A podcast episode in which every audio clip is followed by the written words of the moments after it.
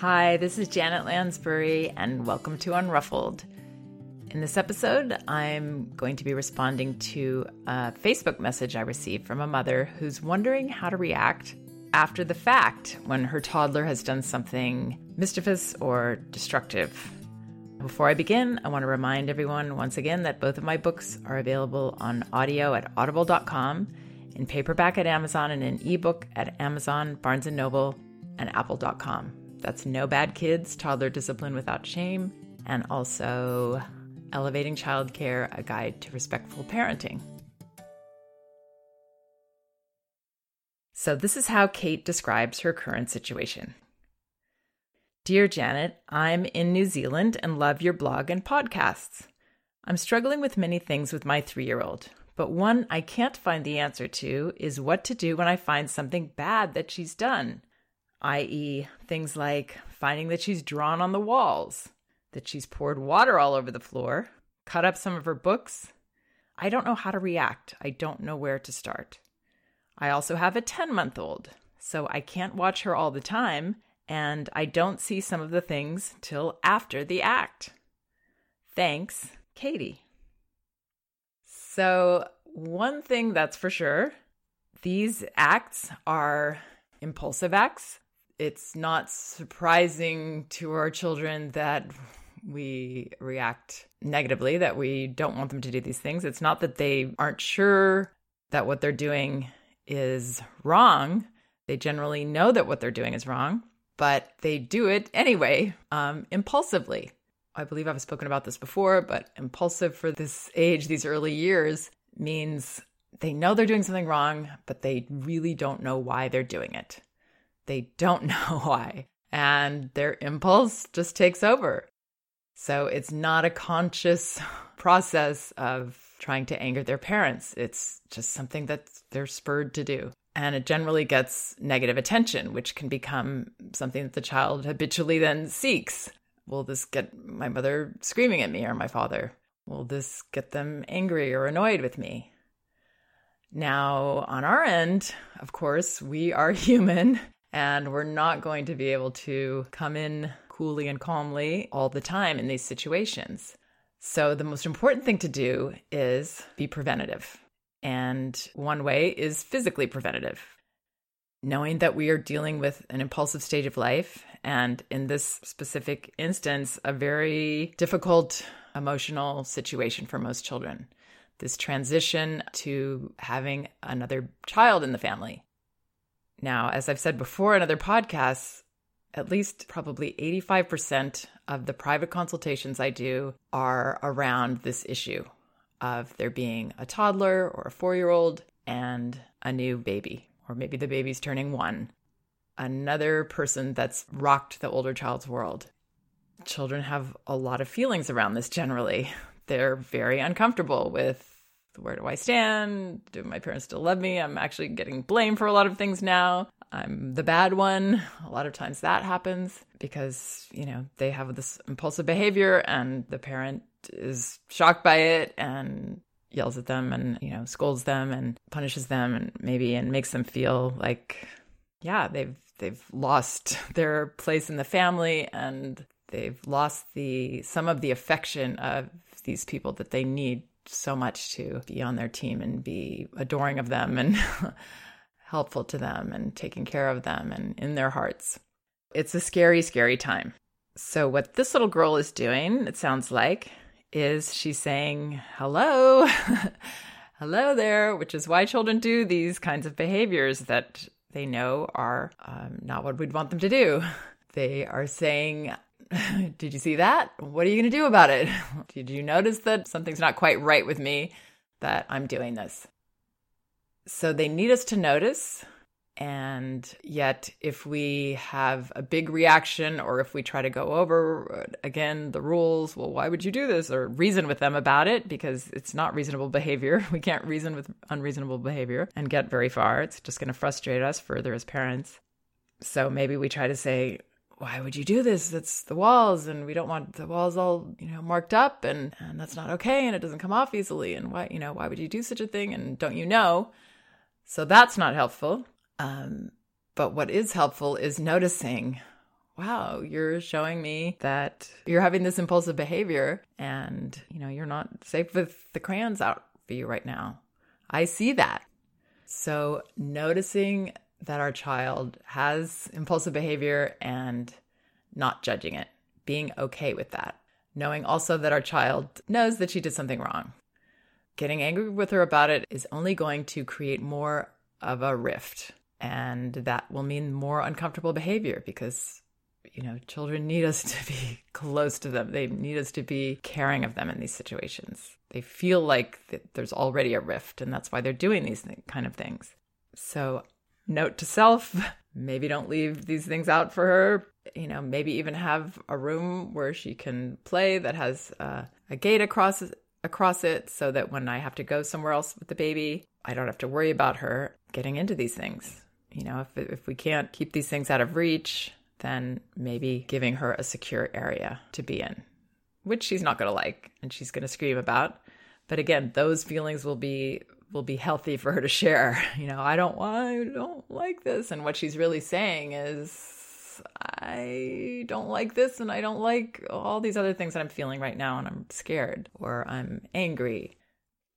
So this mother says she doesn't know where to start. So where to start would be to consider ways to prevent this kind of behavior and acknowledge to yourself, no, realize, recognize that your child is in a very difficult transition that usually has a lot of strong emotions around it. And so the behavior becomes sort of that of a mentally unstable person. And if you had a mentally unstable relative in your home and you had to go and not be with them in that moment, to be monitoring them, you would not leave your car keys out. You would not leave, you know, knives out or things that they could throw all over the floor, can of paint. So, this is something to consider.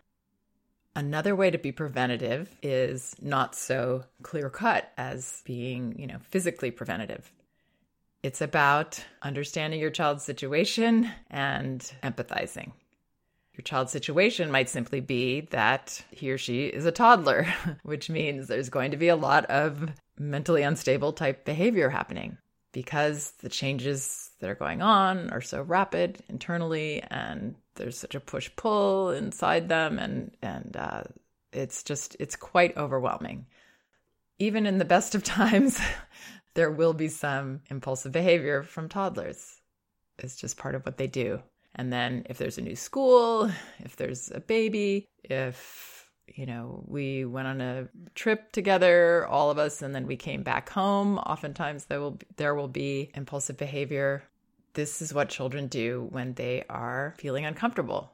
So understanding your child's point of view um, on these situations, that it's not just like, oh, I get to start a new school. Oh, I have a baby. Oh, and she's so adorable. And isn't this nice? I get to be a big sister now. Change represents loss to children it's scary because everything that they've counted on has changed. And so they don't have their footing and they get easily overwhelmed by feelings and impulses. So understanding your child's experience and in this case with the baby or in you know no matter what the situation is sharing with your child when these things aren't going on they're not having this behavior or these feelings are, aren't showing right then when things are when times are good together saying wow you know you've started this new school and that's tough or you know you have a baby sister and that and must be hard to accept that now I have to pay attention to your sister and there's so much I have to do with the baby and it must be very hard for you to to feel this change that's happened in our family. And it might make you very worried sometimes, or very sad, or afraid that maybe we feel differently about you. All of those things are normal to feel. So, giving your child that message, knowing that it's going to go in and they're going to, on some level, be relieved. Phew, I'm not crazy. my behavior is expected. My behavior is normal. My behavior is okay with my parents. Not that they're going to let me act on it, but that they're not thinking I'm a bad person for doing it. They're not outraged. So that's a very comforting message that will prevent these kinds of hello behaviors from happening. And then another way that goes along with that is when these hello behaviors do happen, when we are there and we're able to stop them, you know, maybe your child is acting out with the baby, playing with her too roughly, then you would stop your child, say, "Yeah, that's that seems a little too rough. It seems like that's bothering her." While your hands are there stopping her, physically stopping her, but not in an angry way, in a way that reflects I expect that you're going to have out of control behaviors and as much as I can, I'm going to be here to stop you. If you can't stop when I've got my hands here and you want to keep trying and trying, I'm going to move you somewhere else. I'm going to keep you guys safe. I'm going to keep you safe from your own impulses. So that will help them not need to do that because they feel safe. They feel safe in your regard for them. They feel safe that you're going to stop them when they can't stop themselves. Children don't do these behaviors when they feel 100% comfortable and safe. Now, let's just acknowledge that when your child has done something crazy, like rip everything up or draw all over the walls or pour water all over the floor, it's very likely that we're not going to be able to come in in a calm way. We're probably going to come in with, ah, oh my gosh, how could you, what? What did you do? You know, that kind of attitude. That's okay. Let it come. Just recenter yourself. Gather yourself together and say, wow, you're really showing me, you know, you needed to get my attention here. You wanted to show me that you aren't safe with the crayons or that I left this water out and that, yeah, I shouldn't have done that. You feel like throwing things. That would be another thing to say. You feel like drawing on walls right now. So, what we're doing right there is we're saying, I see your hello message and I don't blame you for having impulsive behavior. Sorry, I wasn't there to stop you. and that kind of response really makes these behaviors just disappear for the most part. The child doesn't have these uncomfortable feelings that send their impulses off doing these things. And one thing that might be really good to say is I see this is it's hard for you when I'm putting the baby to bed. And looks like you're letting me know that pretty clear with this behavior. What can we do to make this work? What can we do to help you be more comfortable? So, it doesn't really matter the words I'm what words I'm saying. What matters is that I'm seeing a sick puppy instead of an evil child that hates me, that's doing these horrible things, and what's the matter with her? And I want to help. And, you know, I want to have her participate in this with me so she doesn't feel like I'm against her.